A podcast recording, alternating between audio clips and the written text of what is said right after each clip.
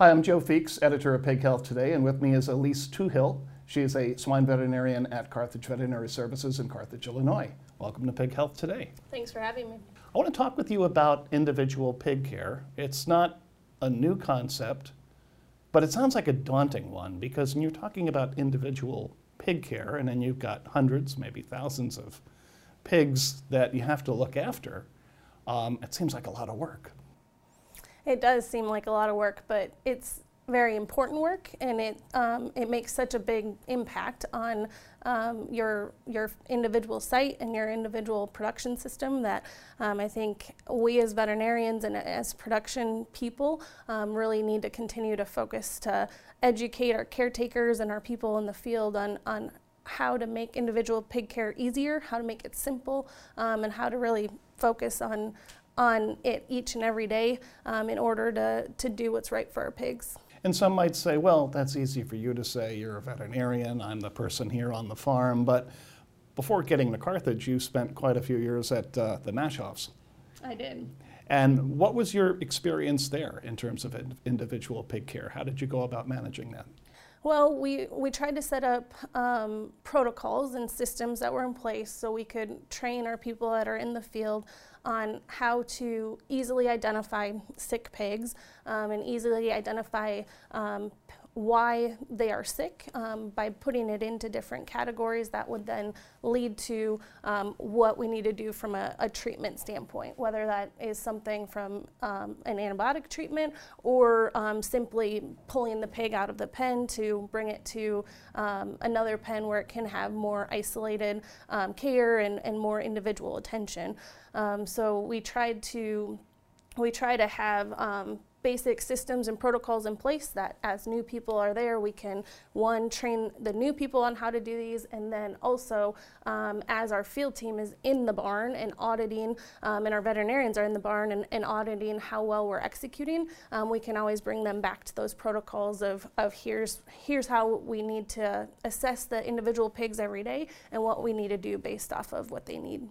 And I know some people talk about walking the pens uh, I've had another veterinarian tell me that he always goes in with a five gallon bucket, turns it upside down, and just sits there and watch them, watches them for a while. Uh, what secrets can you share? Oh, I think the the most important thing is to observe, to constantly be observing.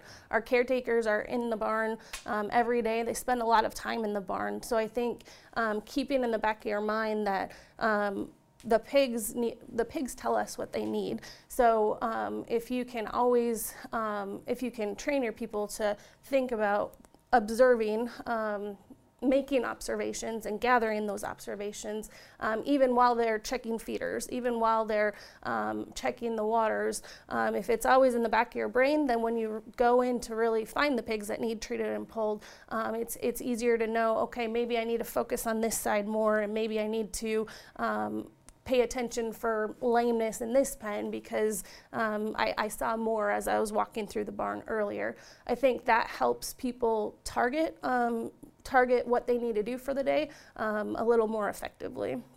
What's really driving this? Is it the the need to use antibiotics more responsibly, or is it just to, to try to get a better return on investment from the pigs? What's your view? Oh, I think it's a little bit of both. I think it's important um, that that we prioritize judicious use of antibiotics. Um, we also know that um, injectable treatments um, tend to be some of the best um, form of delivery of getting um, the right amount of antibiotic at the right dose um, in the pig at the time that they need it. So if you can really identify the pigs acutely as they're just starting to get sick and get their get the treatment into them at an early stage, you have a much higher likelihood of success. Um, and ultimately, um, we live in a world that's based off of ROI, right? So if, if we can um, identify the pigs that need attention, um, even if it's not a treatment, I see a lot of pigs that simply um, are falling out for other reasons, such as um, nutritional. They're falling out nutritionally because maybe they don't have as, as good of access to feeders and waters as the rest of their pen mates. So sometimes it's as simple as getting the pigs out of the pen um, to a different situation.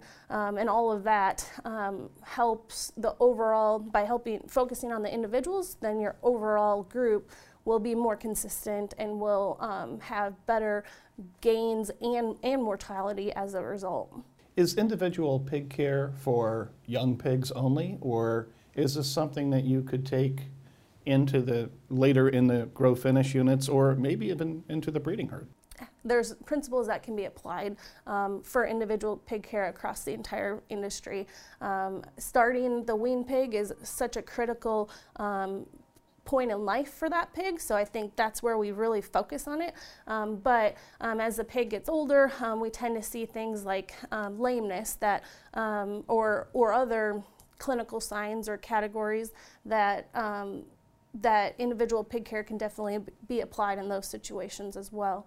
When it comes to the sow herd, individual pig care is important from that aspect as well, so that we can do everything um, we can to identify when that sow is, is starting to become lame, for example, mm-hmm. or, or when she goes off feed, or um, when she might have a fever in the farrowing house. Um, all of those clinical signs are um, are just as important. Um, they're just a little bit different. They're a little different category of, of signs that you're looking at in the, the sow herd versus um, versus the younger pigs in, in finishing per se. Now, getting back to the, uh, the younger pigs for a moment, if you're, you're walking the pens and, you know, it's one thing to spot a couple of pigs that need attention, but what if you find that yeah, maybe, maybe three quarters or two thirds of them uh, need attention? That would be a lot to uh, take uh, an, an, injectable antibiotic, for example, and isolate them all and, uh, and, and, treat them. Is, is, that a situation where then you have to start considering, start considering uh, mass medication, like with the feed medication? Absolutely. I think those are, that's where the relationship between the producer or the grower or the caretaker and their um, production personnel and, and their veterinarian become really crucial and really important.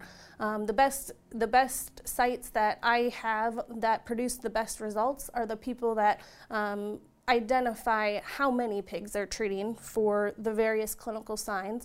So let's say I have three lame pigs in a pen today. Um, so if they can communicate, um, you know, last week I had I was treating three to five lame pigs in the pen, but this week there's 10 to 12. Mm-hmm.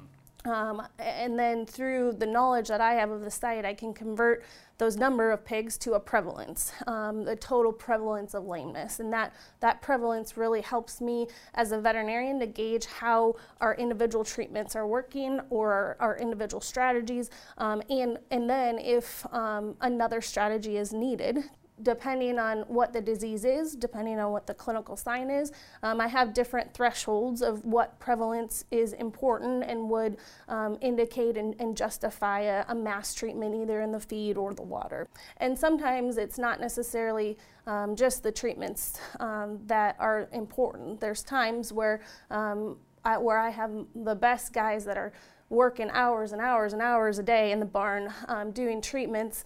And if they can communicate with me um, how much they're doing and, and how that's changing over time, then we can work together to think about um, other strategies that could also um, impact that um, clinical sign or that disease. Um, and we can work together to, to maybe figure out other ways and other strategies to help them improve. So, simple concept, lots of work, but a good return on investment. Absolutely.